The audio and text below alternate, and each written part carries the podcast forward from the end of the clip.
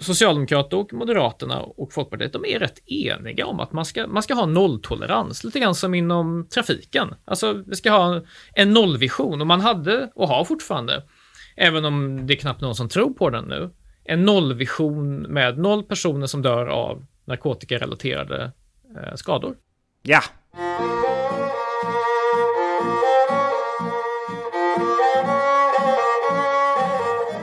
Du lyssnar på Sveiman och Werner, en podcast från Göteborgs-Posten med GPs politiska redaktör för ledarsidan Adam Sveiman och GPs kulturchef Björn Werner. Idag om Nils Bejerot och den svenska narkotikapolitiken.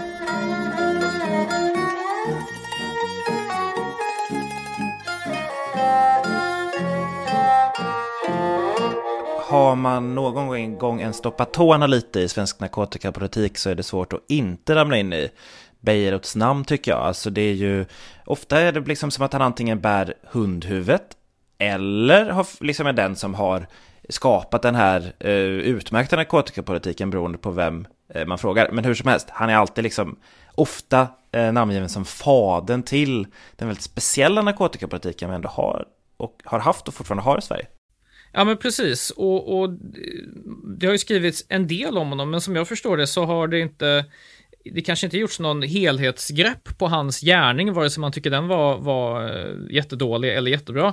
Eh, och nu har eh, statsvetaren Björn Jonsson skrivit en bok som heter Nils Bejerot och den svenska narkotikapolitiken, där han ja, men lite grann sammanfattar vad, vad gjorde han, vad gjorde han inte? För att ibland så verkar det som att man Bejerot är men lite som en djävul som man tillskriver alla möjliga ondskor. Eh, och eh, ja, den här boken kastar lite ljus på vad, vad tyckte han egentligen? För han var, han var väldigt, väldigt envis. Alltså han ägnade hela sitt liv åt svensk narkotikapolitik. Han höll på i tre decennier fram till sin död på sent 80-tal var han liksom, i mitten av debatten hela tiden. Och det är ju rätt ja, men, bra jobbat oaktat vad han faktiskt lyckades med.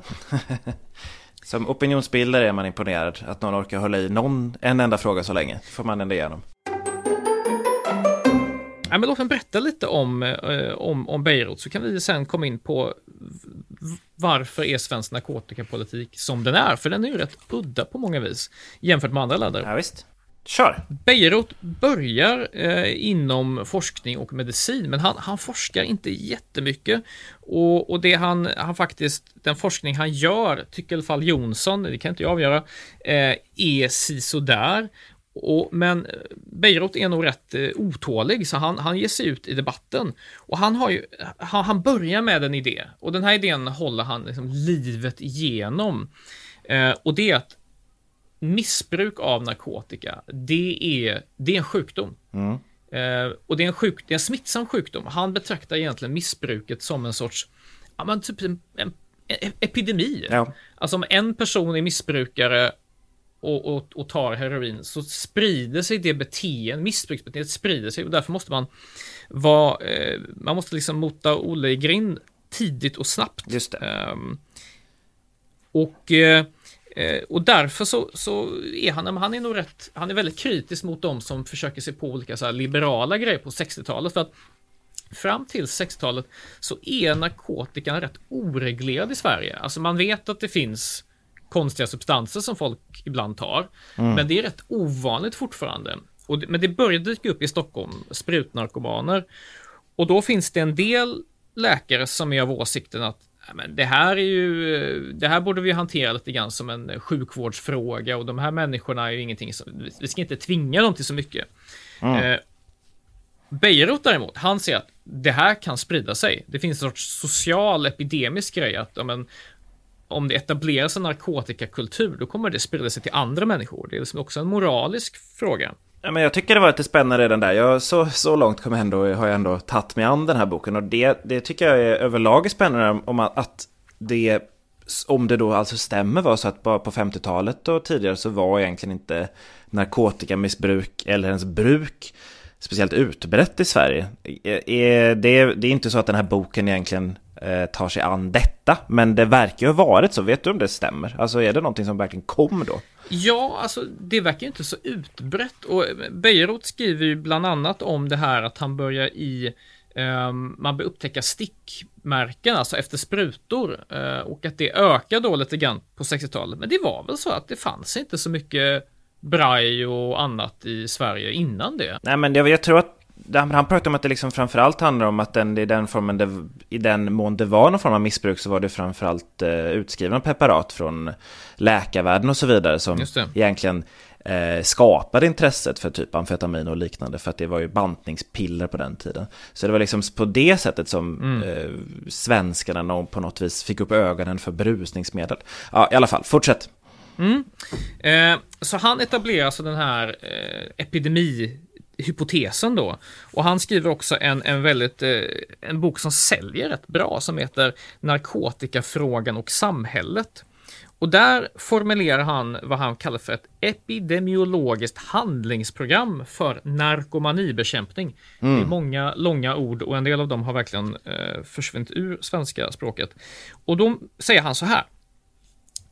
Först, angrip själva agensen, det vill säga smittämnet, eh, det vill säga narkotikan, som så långt det är möjligt måste elimineras eller försvagas han menar, ta bort utbudet, ta bort själva substansen som gör att folk faller ner i fördärvet. Mm.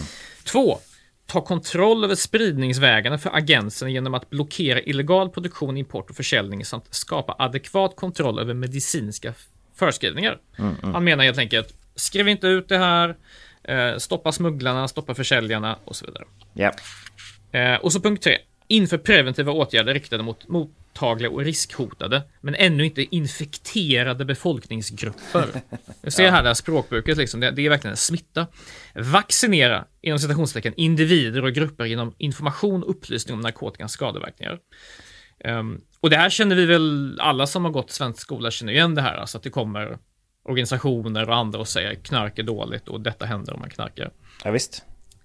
Eh, och sen punkt fyra, behandling av redan drabbade. Och sen punkt 5. Isolering och långtidsvård av höggradigt smittsamma. Mm. Och just den här sista punkten tycker jag är rätt intressant för att eh, Beirut hade alltså en idé om att vissa människor är så smittsamma det vill säga att de sprider vidare sitt beteende. Ja. Att eh, de kanske bör till och med isoleras. Och i en del debatttexter så luftar han idén om att man kanske skulle ha någon skärgårdsö dit man skickar folk. Där de får liksom behandlas och återsocialiseras. Det är ju väldigt spännande. Alltså det här är ju då efter att ha genomlevt levt då och nästa, fortfarande om man ska vara ärlig, vara i en pandemi. Så det, blir det ju extra intressant för det är ju såklart så att nu är vi ju alla väldigt välbekanta med hur virus sprids och smitta sprids. Ehm, det är ju liksom en biologisk process eh, som ju faktiskt verkligen händer. Mm. Och där är ju alla de här åtgärderna som man pratar om, isolering, det vet vi själva, vi vet ju vad som funkar och inte. Men det är väldigt spännande hur han väljer att överföra mm. den här biologiska processen på vad som ändå är en form av mänskligt beteende och betrakta det som exakt samma sak. För det är ju någonting, alltså att applicera det på i princip Alltså, att jag skulle, jag, det, det, det, liksom, det, det, känns som att det är en, en, liksom en strömning genom kriminologin överlag, som till exempel i New York, där man pratar om att eh, man måste begränsa alla brott, för annars så, så fort det är en söndrig fönsterruta så kommer det uppstå fler och fler brott. Det finns liksom den här tanken att mänskliga beteenden är smittor. Alltså, är, vad, ska, vad, vad, vad, vad, vad tänker du om det egentligen?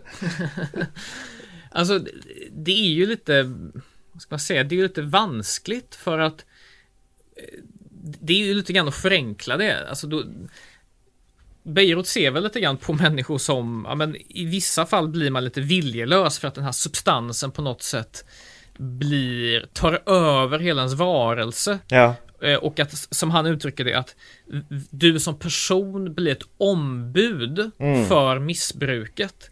Och alltså, hos en del missbrukare kanske det är så, men för rätt många människor kan jag tänka mig så är det ju kanske mer att man missbrukar av olika skäl som är externa. Det vill säga du kanske haft en viss sorts uppfostran, det kan vara trauman och så vidare. Så att jag, jag tycker inte att idén är helt dum att liksom normupplösning mm. kan vara smittsamt. Men det känns väldigt förenklat och Beirut han tryckte ju verkligen på den här grejen mm. jätte, jätte, jättehårt. Um, Han skrev då att man skulle överväga att etablera en speciell behandlingsby för, för, för dessa kroniker på någon mycket isolerad skärgårdsö. Ja. Detta var alltså då gamla eh, missbrukare som absolut inte går att bota längre. Ja, men det är ju som sån ö för spetälska i princip som man då ska inrätta fast för knarkare. Ungefär exakt samma tanke. Precis. Och, och nu kanske en del tänker så här, han lät ju som en som hård galning, men alltså faktum är att han tyckte, i, han hade faktiskt inte så mycket åsikter om eh, lagstiftningen kring kriminalisering av bruk och så. Man kan tänka sig annars att ja, men vi har en vi har väldigt hårda straff mot narkotikabruk och så i Sverige och det hade han väl han säkert mycket inflytande på när han var aktiv som debattör, rådgivare till polisen och andra. Men, men han, han, han riktade sig in på det här med behandlingen främst faktiskt. Och han är till och med inte, vilket jag tycker är jätteintressant eh, och som Jonsson lyfter, han var inte jättemycket motståndare mot typ sprutbyten och Subutex och sånt där, alltså sådana liksom åtgärder som är tänkta på något sätt att eh, att hjälpa missbrukaren att inte vara sjuk i övrigt. Alltså det är därför man ger rena sprutor så att ja, men du är missbrukare, men du kan väl få en ren spruta, det skadar inte. Han var faktiskt tyckte att sprutor skulle säljas på apotek exempelvis. Mm. Ja, men och det är ju intressant för det, det tänkte jag ju, det är det man också kopplar Beirut till någonstans, det är ju den här hårdföra narkotikapolitiken. Att det just i Sverige är man så, eh, jämfört med många andra länder, så är Sverige verkligen, sticker verkligen ut som att man straffar också brukarna, det vill säga de som tar drogerna. I först, liksom det är även i det ledet som man kontrollerar väldigt hårt. Och just att man är eh, ganska eller väldigt negativt inställd till sånt som sprutbyte eftersom det uppmanar till att ja, få knarker helt enkelt. Det tror man ju är Bejerots förtjänst någonstans. Det är ofta, ofta så liksom den, den ytliga tanken om honom går. Så det är ju egentligen väldigt intressant att det uppenbart inte är så och att uh, den här boken faktiskt visar det. Den stora frågan är ju då egentligen, och det vet jag inte, svarar boken på varför Sverige hamnat här i sådana fall? Eh, givet att vi faktiskt inte det beror på den här mannen. Vad är det då i den svenska kulturen som är så otroligt drakonisk? Eh, straffet för bruk, Eh, så, som vi liksom associerar med väldigt mycket med vår repressiva politik idag, det införs ju först liksom i alltså skiftet 80-90-talet. Um, ehm, det här är alltså långt, långt efter att Bejerot har haft sin, ja, sin, sin glansperiod då han påverkar polisen och politiken som mest. Um, och det som utmärker Sverige är väl då att ja, men vänstern och högern, och med vänster menar jag här Socialdemokraterna, för att Vänsterpartiet hade en lite annorlunda linje som var lite mer vårdtillvänd. Alltså att Socialdemokraterna och Moderaterna och Folkpartiet, de är rätt eniga om att man ska, man ska ha nolltolerans, lite grann som inom trafiken. Alltså, vi ska ha ja. en nollvision och man hade och har fortfarande, även om det är knappt någon som tror på den nu, en nollvision med noll personer som dör av narkotikarelaterade eh, skador. Just det. Och någonstans ligger väl i sådana fall också den här grundtanken här fast i svensk politik. Kan man i alla fall känna att det fortfarande handlar någonstans om att man ska stoppa smittan från att spridas. Är det inte så då? Mm. Alltså man vill inte, för jag menar jag tänker liksom, givet att det faktiskt är en ganska sträng lagstiftning också för eh, ringa innehav. Så är det ju liksom, det, mm. det finns ju någon sorts tanke här att det lilla bruket leder till det stora bruket och att om en tar eh, droger så kommer fler ta droger därför måste vi stoppa den enskilda till varje pris det är ju, det är ju någonstans den logiken ligger i grunden för den svenska politiken. Ja, och, och, och, det här visar väl hur, hur starkt Bejerots arv lever kvar. För att alltså, man tror ju väldigt, ja. väldigt starkt på den här gateway-teorin. Alltså du börjar med en grej och Exakt. sen så liksom blir smittan värre och du liksom blir mer sjuk och du så blir du mer mottaglig för tyngre droger och du umgås med andra missbrukare och så. Eh, det som har förändrats i svensk missbrukspolitik eh, narkotikapolitik kan man kalla det, är väl att ja, men vi har blivit mer öppna för sprutbyten eh, och eh, metadonbehandling och sånt där. Att det har spridit sig mer över mm. landet mm. och så. Och egentligen, det går ju inte emot vad Beirut liksom tyckte vi borde göra. Så att vi lever alltjämt rätt mycket liksom i en, ja men som du säger, en sorts Beirutsk tradition. Alltså, ja, han, han var så vansinnigt framgångsrik. En intressant grej är ju att Eh, väldigt länge så går ju Norden, alltså de nordiska länderna går i samma, liksom, i samma riktning på 70-80-talet. Mm. Det vill säga att det blir mer straff, det blir mer liksom, dels liksom, tvångsbehandling för vissa, eh, i, i, vissa led. Eh, och sen så upptäcker typ Finland och, och Norge så här, ah, det här gick inte jättebra, den här nollvisionen var inte så himla bra. Vi, vi lättar lite på, på det hela och gör mer det som kallas för harm reduction, det vill säga att man, man minskar skadeverkningarna och är inte lika liksom hård med straff och så. Mm. Och här så väljer ju Sverige att nej, vi, vi stannar kvar i det här. Och, och där är vi ju än idag faktiskt. Ja. Varför är det så, tror du? Jag funderar lite på nu att Sverige har ju, jag, kan ju, jag är inte expert på vare sig Norge eller Danmark, men, eller Finland för den delen, men svensk eh, opinion och svensk kultur är ju ofta mycket mer rotade i moral och liksom att alla ska gå en väg. Eh, alltså det, det, sitter ofta ganska djupt. Jag, jag skulle säga att i... Är det, vad gäller den, kristendom eller vad, vad handlar det om? Ja, jag tror det. Alltså det finns ju någonstans det är liksom lite intressant så här, eftersom vi all, Sverige aldrig haft ett det här, det här är egentligen, det här handlar, Susanne Doré skrev en gång för ett några år, eller tio år sedan snart, en avhandling om eh, hur svensk eh, sexualpolitik och framförallt eh, vad gäller sexförsäljning skiljer sig åt, mellan, eller prostitutionslagstiftning helt enkelt, skiljer sig åt mellan Tyskland och Sverige. Det intressanta där är att i Tyskland, där så har man ju då ett starkt konservativt parti, CDU, superstort. De har i princip prenumererat på makten sedan efter andra världskriget. De är liksom konservativa och de är ju av, eh, liksom, inte förvånande emot prostitution. Det har lett till att i, i Tyskland så har stora delar av vänstern och feminismen eh, ställt sig emot detta och sett att det finns en form av så här kvinnan ska ha rätt i sin egen kropp. Mm. De här kristna moraliska idealen ska inte eh, härska över eh, våra kroppar, vi får göra vad vi vill. Så det har blivit någon form av, alltså det är inte riktigt så det ser ut exakt längre, men under lång mm. tid så var det så att det var ett vänsterstatement, det var framförallt ett feministiskt statement att vara för prostitution i Tyskland.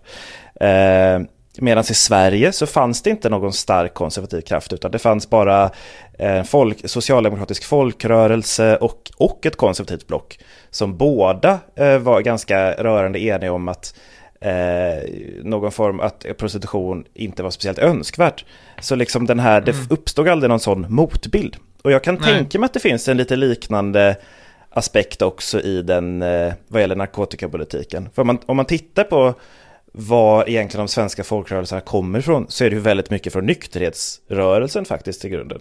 Så det är ju liksom, vi har ju en hundraårig tradition av att eh, politiker, framförallt liksom människor som är organiserade också har en det finns en, liksom en emancipatorisk idé av att inte bruka droger och bruka alkohol. Det finns liksom, man växer som människa. Och den, mm. jag tror att den sitter ganska djupt i svensk politik. Oh, framför, också då inom den progressiva vänstern som kanske man annars skulle kunnat förvänta sig skulle flumma lite grann.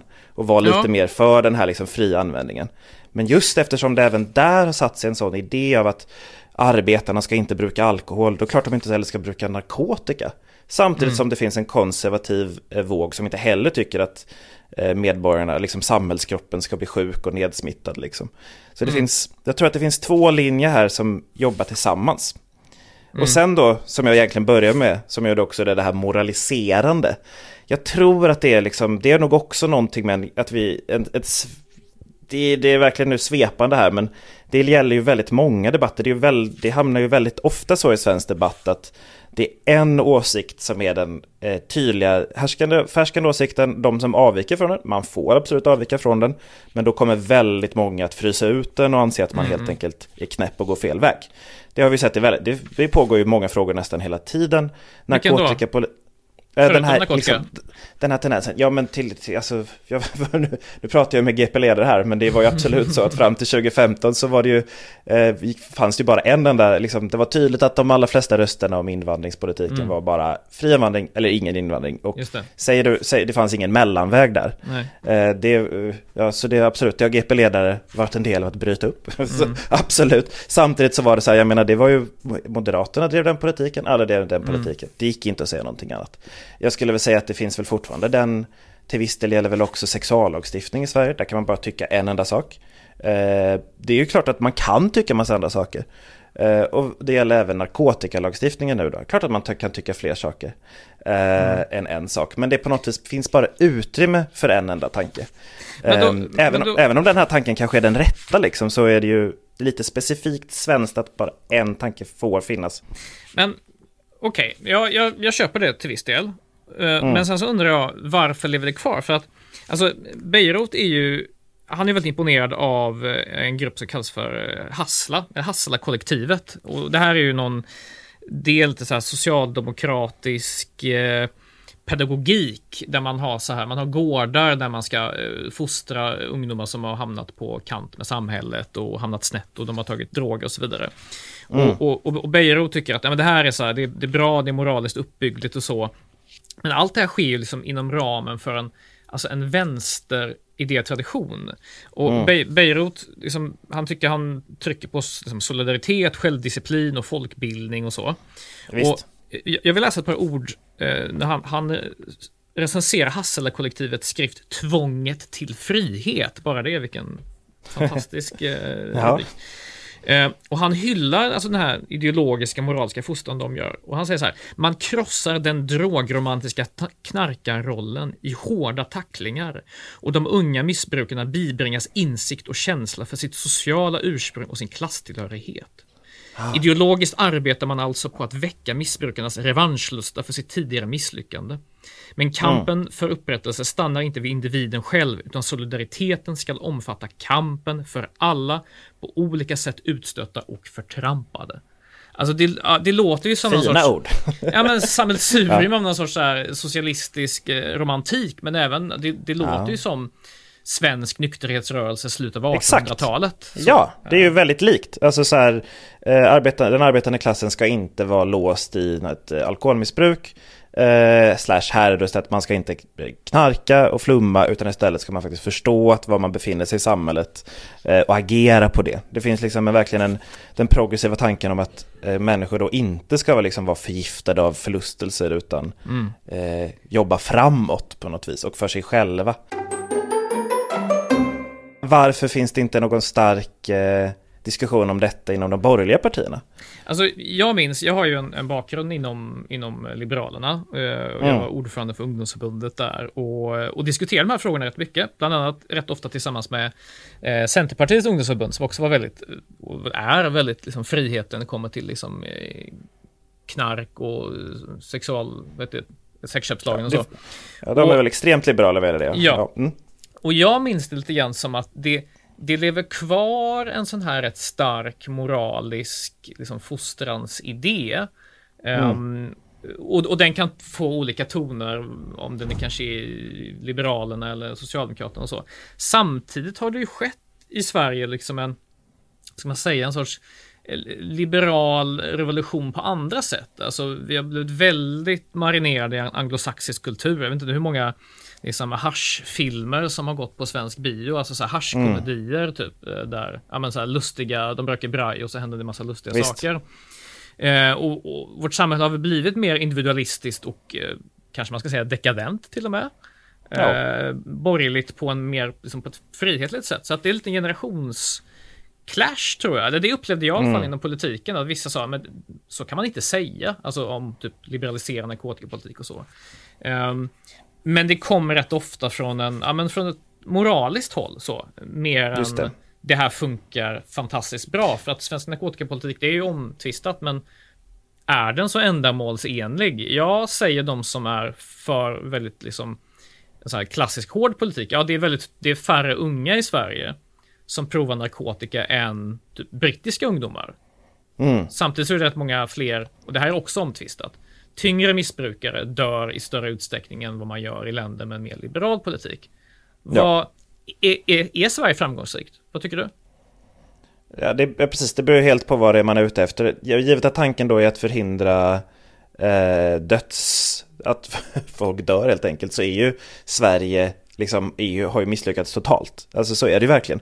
Det är ju, och givet att frågan är att skydda de allra svagaste så är det uppenbart att den här politiken fungerar inte för medan svensk politik och välfärd ofta bygger på att ta hand om de allra, allra svagaste så är det snarare så här att här har vi byggt upp ett system där vi straffar ut de, all, de som har fallit längst ner i missbruket. Och det är liksom lite likadant där som den här idén om att de som har smitt, är smittade allra mest, de ska vi sätta på en ö någonstans. Det finns liksom någonstans likadant där att då har man, har man sjunkit så djupt då är det, finns det knappt någon hjälp att få längre. Det är lite mm. konstigt att just den dimensionen finns i Sverige av alla ställen. Där man ändå kan förvänta sig att politiken ska ha en annan roll. Så ja, i den mån har vi ju svensk politik misslyckats. Sen vet jag inte vad statistiken gäller om hur, hur vad det gäller missbruk eh, bland ungdomar.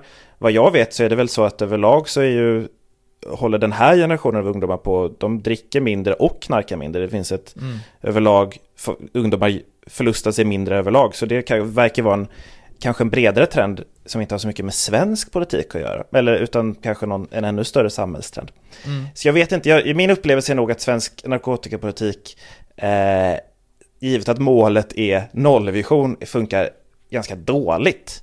Eh, och sen har jag ju då men, men jag hade kunnat respektera den mer ifall företrädarna för den, alltså den nuvarande, både socialdemokratin men också borgerligheten visste varför de var så mycket emot. Och det är nog min upplevelse och det, mm. det kanske hade varit bra om man läste den här Bejerot-boken i alla fall sneglade på den. För min upplevelse är att det bara vilar en ganska så här lite suddig moralism typ. Nej mm. men man, knark är ju dåligt, det har vi ju alla hört om i skolan. Folk kan dö av knark. Nu ska slu ingen vill väl ha knark och du säger att vi ska ha mer knark. Mm. Det är ju inte bra. Det är ungefär på den nivån som jag upplever till exempel att eh, eh, reaktionerna från regeringen var nu när Folkhälsomyndigheten bara häromsistens gick ut och sa att vi måste se över svensk narkotikapolitik. Den skadar mer än den gör nytta, hårdraget. Då var ju reaktionerna, det här kommer vi absolut inte starta en utredning om. Dumheter, vi kan inte höra lyssna på allt vad myndigheterna säger. Eh, inte speciellt välgrundat. Och där kan jag känna att visst hade vi haft en socialdemokrati som eh, brann för att eh, väcka klassmedvetenheten hos, hos unga arbetare i utsatta områden och därav såg detta. Och det här var en del av en mycket större målbild. Ja, då hade jag väl kunnat respektera det eftersom det åtminstone fanns en tanke bakom. Nu vet det fan om det ens finns det och det tycker jag inte så mycket om. Mm. Nej, men vi lever väl fortfarande rätt mycket i den här den här idén som, alltså Folkpartiet hade en berömd affisch på 80-talet där Bengt Westerberg, dåvarande partiledaren, tittar in i kameran med en sängkammarblick och så står det Det ska vara förbjudet att knarka.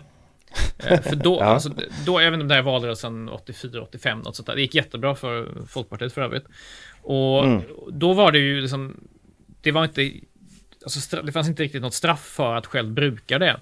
Även om tvångsåtgärder kunde liksom, eh, man kunde få tvångsåtgärder eller såklart man sålde så kunde man åka fast. Men det, det, det, känns ju lite oreflekterat många gånger, alltså svensk politik. Och det är ju intressant att även då Finland och Danmark och Norge som var ja, lika hårda som vi tidigare, de har något sätt mm. liksom, de har ju vänt, alltså Fremskrittspartiet i Norge som är så här högerpopulistiskt, lite nyliberala drag, de har ju fört fram idén att nej, men vi kanske ska avkriminalisera bruk helt och hållet. Um, mm.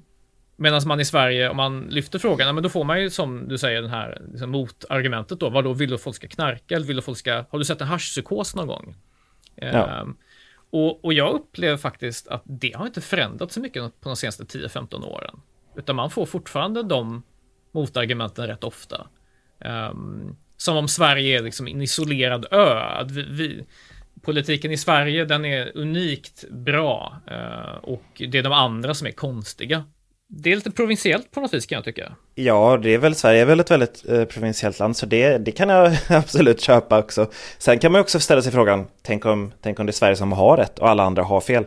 Det var så som det var i... Så kan det vara. så kan det absolut vara. Vi har bara inte sett något bevis på det än, liksom. Det är väl mer så. Om man bara får hoppa in på en lite annan fråga så tycker jag det är om jag vill bara fundera och vända eftersom det här samtalet ändå handlar om Beirut också. Jag tycker det är, liksom, det är väldigt få personer överlag i offentligheten idag som håller fast vid en enda sakfråga över så lång tid. Eh, och verkligen mm. driver på i den. Utan, visst att vi har en och annan policymaker som är bara jobbar på utanför partierna och intresseorganisationerna. Men det här känns ju på något sätt väldigt unikt. Det som jag kunde sakna lite i den här mm. boken, det är liksom jakten att försöka förstå varför han är så, var så otroligt driven just den här frågan. Fram, mm. Framgår det någonsin? För det tycker jag är liksom, för mig är det ett litet mysterium hur någon kan brinna för detta med en sån iver under så lång tid. Ja, och jag får inte heller riktigt den, det svaret från den här boken. Alltså det finns en passage i början mm. som jag tyckte var väldigt gripande och som sen det förklaras inte riktigt och det kanske är för att det inte finns något svar. Det är så här, Bejerot har, eh, han har eh, tre barn. Mm. Han har två döttrar och så har han en son. Och Beiruts eh, son, eh, han har det som då kallas för MBD, Minimal Brain Dysfunction, alltså någon sorts så svårdiagnostiserad ADHD. Mm. Och det var fortfarande rätt outforskat vad det var då på 60-talet. Eh, och han begår självmord när han är 15 år gammal. Eh, Beiruts son alltså. Mm. Och långt senare så skriver dottern eh, Susanne, eh, som är eh, som forskar om ADHD som vuxen. Hon skriver i Läkartidningen så här. Eh, Redan i mitten av 1960-talet stod det klart för mina föräldrar att sonen hade MBD och att centralstimulantia behandling kunde ha god effekt på detta tillstånd. Och för er som inte vet så är det så att en del som ADHD behandlas med amfetaminliknande preparat för att hamna lite grann i någon sorts balans. Hon fortsätter. Nils Bejerots position som narkotikadebattör gjorde det emellertid politiskt omöjligt att gå vidare i frågan. Det var dock ett ställningstagande han hade skäl att ångra 1970. Vid 15 års ålder tog sonen sitt liv som, en direkt, som ett direkt resultat av en uttalad impulsivitet och kompromisslöshet och ett ungt liv kantat av oförståelse och motgångar. Någon förklaring till sina problem eller en diagnos fick han aldrig, men, men livet i sig hade stigmatiserat honom. Mm. Och det här tycker jag är rätt fascinerande att det var politiskt omöjligt, skriver hon. Äh, Det behöver inte stämma liksom. Nej. Alltså, men, men, men Bejerot kommenterar inte det här senare, eller fall inte så vitt jag kan se. Jonsson tar inte upp det. Och det är lite ett mysterium för att han var ju, han var ju inte någon som kristen missionär, eh, Bejerot, utan han började ju sitt liv som liksom, kommunist Ja. och sen så gick han bort lite grann från det. Men varför han i tre decennier hamrar på så oerhört envetet, Ja. jag vet inte riktigt. För det är ju rätt, det är ju rätt speciellt alltså. ja, kanske det någon borde, det kanske borde skrivas eh, skönlitteratur där någon försöker förstå den här drivkraften. Men det, är- Ja. det är helt enkelt en annan bok som kanske måste skrivas också. Ja, Men, men, om vi, precis. men vi återvänder lite till eh, eh, frågan igen då om det provinsiella Sverige. För man kan ju då ändå leka med tanken då på att antingen kan man ju, man kan ju leka med tanken då att Sverige är det enda landet som gör rätt. Eh, Det är lite, det känns ju som en svensk eh, paradgren att vilja vara det enda landet som gör rätt. Det var ju likadant under coronapandemin valde ju Sverige en, en Mm. någon annan väg. Där kan man ju tänka så här, hade alla andra länder gjort som Sverige och förhållit sig ungefär lika, eh, liksom, det är, det är i alla fall vad jag tror. Jag tänker att hade alla länder haft ungefär samma svala inställning till pandemin hade det nog också gått att lösa på ungefär, kunnat hålla det hela under en hyfsad balans. Det tror jag. Men då, och då givet det så skulle man kunna tänka om alla länder tillämpade samma eh, idé om narkotikapolitik som Sverige har. Ja, då kanske vi faktiskt skulle kunna se en, eh, kanske inte nollvision, men i alla fall ordentligt nedtryckt liksom. Eh, Mm. men grejen är då, och nu kanske man får ge Bejerot eh, delvis rätt där då i den pandemiska eller epidemiska aspekten av det hela. Eftersom så många andra länder i världen eh, aldrig och nog aldrig heller kommer att anamma den här svenska tuffa synen på narkotika och idén om att man faktiskt kan stoppa det här. Eh, så är det ju självklart också helt omöjligt att stoppa, stoppa det i Sverige också i sådana fall. Alltså det är ju ett faktum om man är pragmatiker eh, amerikansk kultur, Amerika har ju stora delar släppt helt på marijuana-bruk. Det är ju i princip, princip legaliserat i, alltså inte alla Mm. delstater men många delstater. Tittar man på Europa, alltså många av våra grannländer som du själv säger har ju redan eh, liksom går en liknande väg, kanske inte lika långt som USA men ändå till ett avkriminaliseringsnivå. Jag menar ner på kontinenten, där kanske det är många i Sverige som tror att det bara är eh, Amsterdam då som det är lagligt så att säga med knark. Men det är en ganska så avreglerad inställning på eh, i, i stora delar av Europa. Alltså Portugal har gjort det sedan länge. Narkotikainnehav för enskilt bruk är eh, accepterat i många tyska delstater. Det finns liksom överlag en mycket större eh, acceptans runt om i världen, i, i, framförallt i den svenska kultursfären, än vad det är just i Sverige. Och givet det så är det förstås helt omöjligt för svensk politik att hålla uppe den här inställningen på sikt. Så det blir ju mer och mer så att svensk befolkning går ju en annan in- väg givet att det finns en omvärld. Och då, då blir det väl där, visst det är en, kanske en epidemi då, men den sprider sig på, det är ju, den är ju liksom en epidemi som är i sådana fall nästan har satt sig i DNA till andra delar av andra kulturer. Så ja. det snarare liksom har gått in då, en, en mitokondrie som gått in i cellen eller vad man ska säga, som blivit en del mm. av samhället. I, mång, liksom i närområden i Sverige. Och det gör ju att svensk, det blir, tänker jag, mer och mer liksom ohållbart för svenska politiker, även om de kanske i en annan helt värld har rätt. kanske skulle gå om alla tänkte så här, men eftersom knappt någon annan mm. tänker så. Jag tror inte det går liksom. Det, var jag, det är min pragmatiska inställning. Ja, jag, jag, tror du har rätt i det och jag tror också att med tiden så kommer det bli svårare att upprätthålla en politik som bygger på den här Bejerotska moralen. Mm. För att de generationer som växer upp nu och börjar ta över samhällets styrspaka, de är, de är födda på 70 80-talet och de har vuxit upp i en helt annan ja, men en helt annan tid med andra värderingar, annan inställning mm. tror jag till, eh, till narkotika. Och de har också varit, de har rest tror jag på ett annat sätt också, bott utomlands på ett annat sätt. Det är en sorts initiationsrit för medelklasserna, men man åker till London, man åker till Berlin och allt vad det är. Mm. Och, och då blir det kanske, det skär sig lite mot den här väldigt, den här synen på det här epidemiska tänket kring narkotika. Um, jag är mer benägen, jag tror vi kommer gå i den riktning som det finns en, en sociolog som heter Ted Goldberg. Mm. Jag tror han är typ i Gävle. Han har forskat jättemycket på missbruk i Stockholm och han skrev en bok som hette Narkotikan i samhället. Mm. Det är lite som en kontrast till Bejerots väldigt kända bok Narkotikafrågan och samhället. Och Goldberg menade att ja, missbrukare gör man för att man är en trasig människa som har djupa trauman och problem. Eh, liksom han har blivit utslagen, hemlös eller vad det nu kan vara. Och han ser mycket mer på det här liksom omvårdnadsperspektivet att ja, det går liksom inte riktigt att straffa bort missbruket utan man måste förstå grunden för det och att vem som helst blir inte missbrukare, vilket ju går på tvärs med Bejerots idé om att typ alla kan bli smittade ja. av det här. Um, och jag tror att vi kommer gå åt det hållet, men det lär ta väldigt många år för att alltså man förändrar inte ett land på en eh, liksom en handvändning. Nej. nej. Och, och, och, även, även om vi är väldigt långt efter eh, liksom, nykterhetsrörelsens glansdagar och även här liksom 60-70-tals vänstermoralismen så den lever ju kvar det än idag. Ja men så är det Och en intressant aspekt här som jag tror kommer kunna vara eh, för kunna vara en fortsatt liksom ett viktigt och som är viktigt att reda ut också. Det är ju det här faktumet att vi har ju då också en av Europas, eh, alltså kanske inte mest utbredda, åtminstone våldsammaste gängbrottslighet just nu.